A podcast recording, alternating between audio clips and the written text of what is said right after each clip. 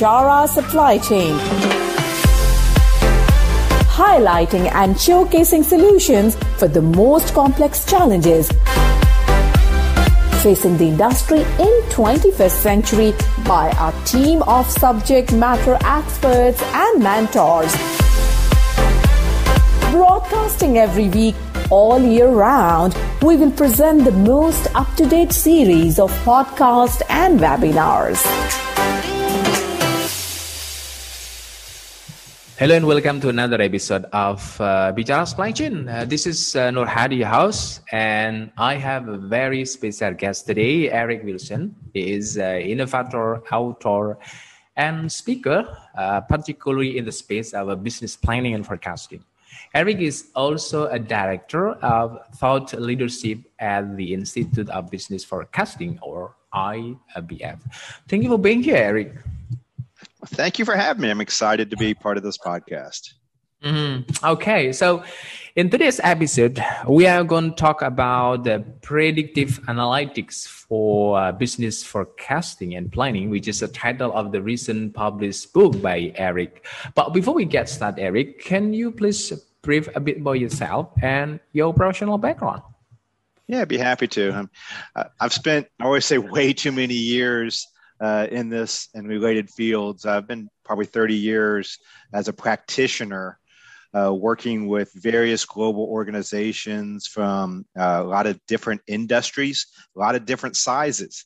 And I had roles in those companies, uh, a lot of transformational type of roles where I put together predictive analytics teams and analytical teams, mostly to support supply chain demand planning type of functions.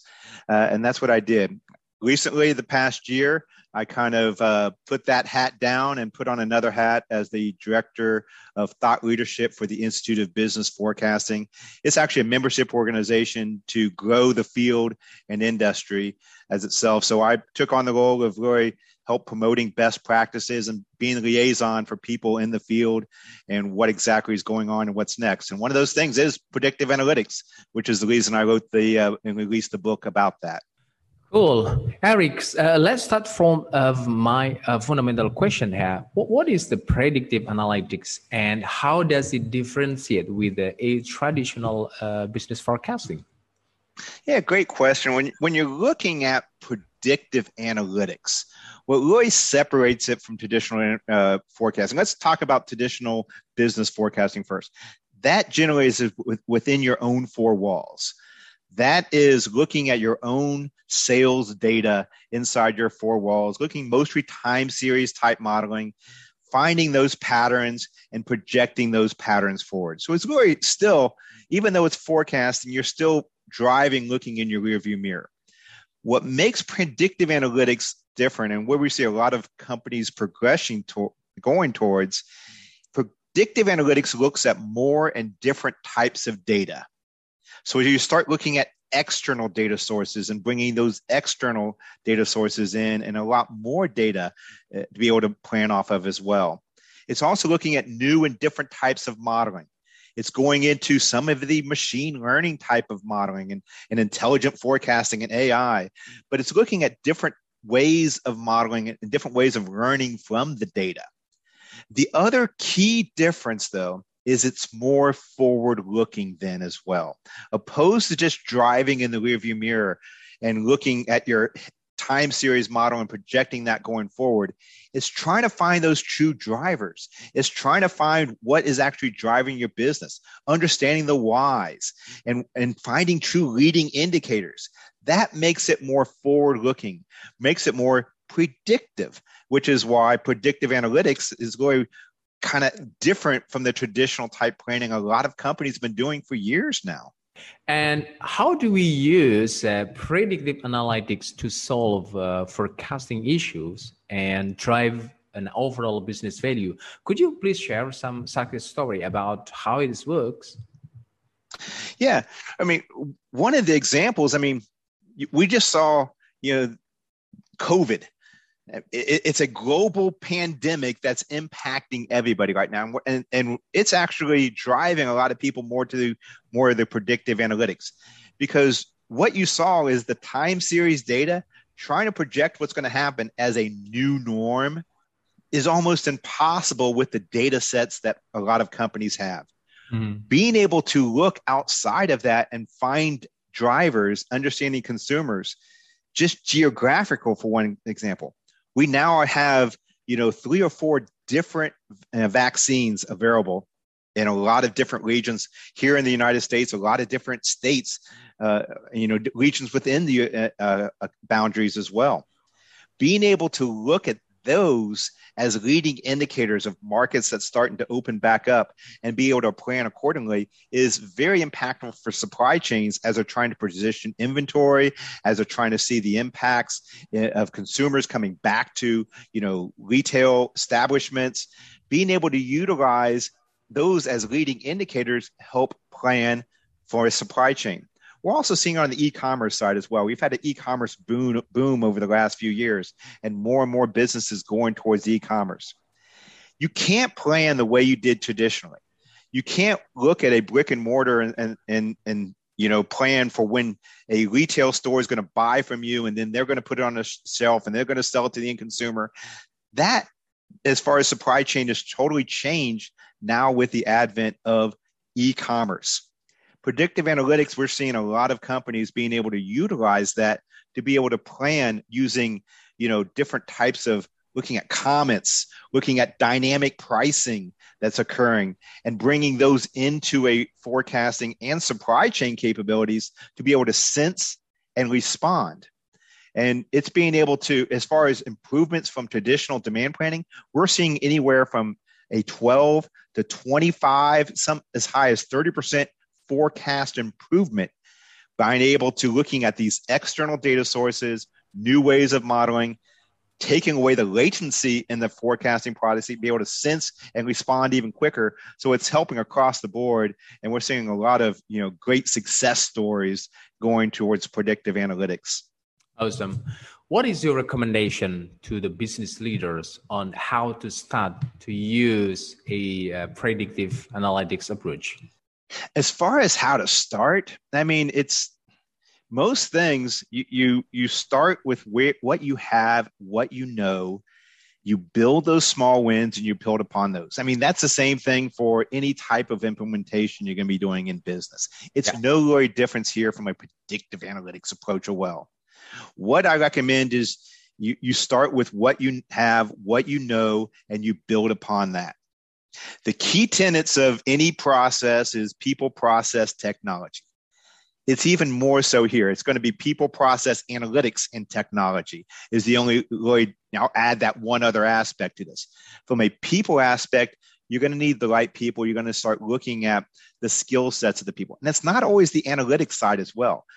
Make sure you have to look at the soft skills there as well because you, you have to be able to explain what you're doing. You have to understand what the impact is of the business as well. So it's not only the, the technical analytical skill set you need, it's also the soft skill sets you need. But you will need to start building out some of those technical skill sets within inside your organization as well. From the processes, look at the data you do have. I mentioned that people first stuck in, when, inside their own four walls.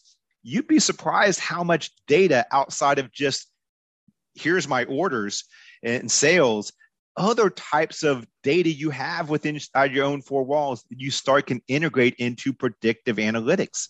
You do have you know C, uh, crm type of data. You have customer service type data you can start looking at.